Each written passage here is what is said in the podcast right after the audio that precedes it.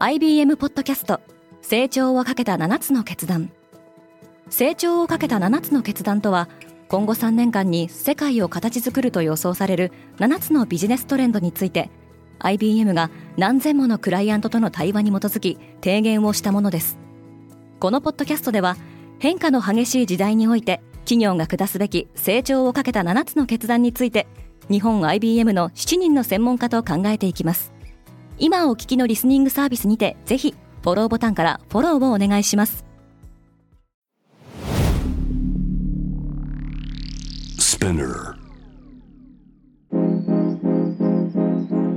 おはようございます。荻野かなです。7月10日月曜日世界で今起きていること。週末にアメリカ政府が発表したウクライナへのクラスター弾の供与について国際世論は大きく揺れています。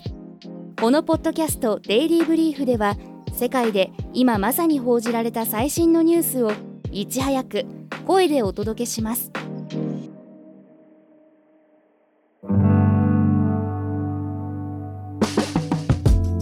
バイデンがイギリスに到着した。アメリカ大統領ジョー・バイデンが日曜日にイギリス入り。イギリス首相のリシスナクとの対談に臨みます。バイデンのイギリス入りに先立って発表されたアメリカによるウクライナへのクラスター弾供与についてスナク首相は8日イギリスは製造や使用を禁止しその使用をやめさせる条約に加盟していると述べており反対する姿勢を示しています。バイデンは今週11日から12日にかけてリトアニアで開催される NATO 首脳会合に出席する予定です。オープン AI また訴えられる。アメリカのコメディアンで作家のサラ・シルバーマンらがオープン AI 並びにメタをそれぞれ著作権侵害で提訴しました。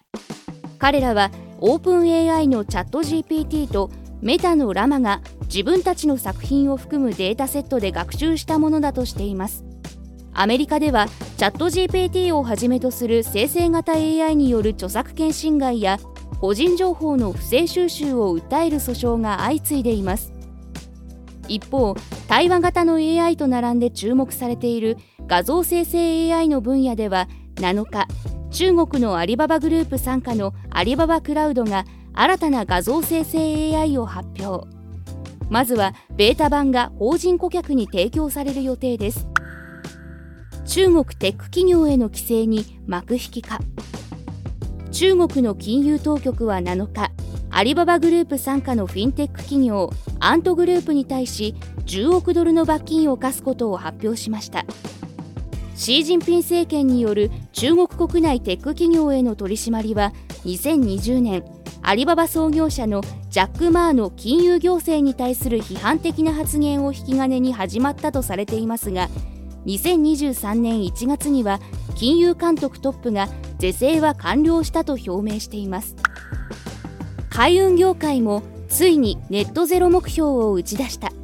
IMO 国連国際海事機関に加盟する175カ国は2050年頃までに船舶から出る温室効果ガスを実質ゼロにすることを目指すことで合意しました。これまでは2050年までに2008年の水準から半減させるとしており目標を大幅に引き上げた形です。ただ EU 欧州連合や南太平洋諸国が提案していた船舶への炭素税については導入する方針は示したものの具体的にどのような形で課税するのかの決定は先送り。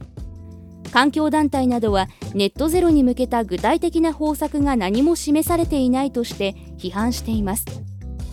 世界の貿易の実に9割は船による輸送で支えられており海運業は世界の排出量のおよそ3%を占めるため早急な対策が求められています。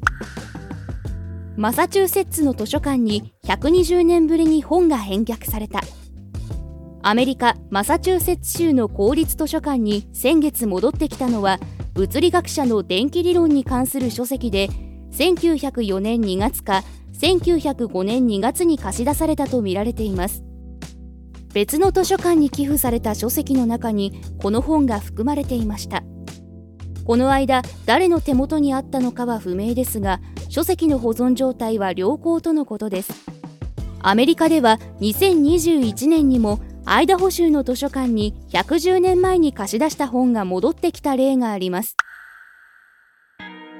今世界で起きているニュースをいち早く受け取りたい方はデイリーブリーフをぜひ Spotify、Apple Podcast、Amazon Music などでフォローしてくださいね。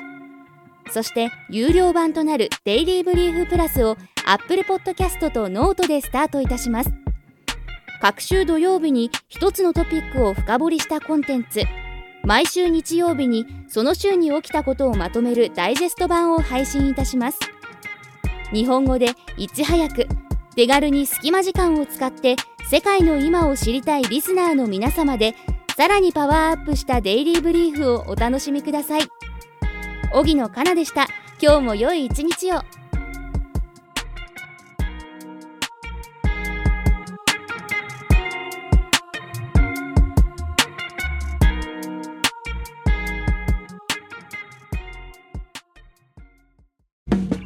リスナーの皆様より多くのリクエストをいただいている話題のニュースを深掘りしたエピソードを週末の有料版で配信中です。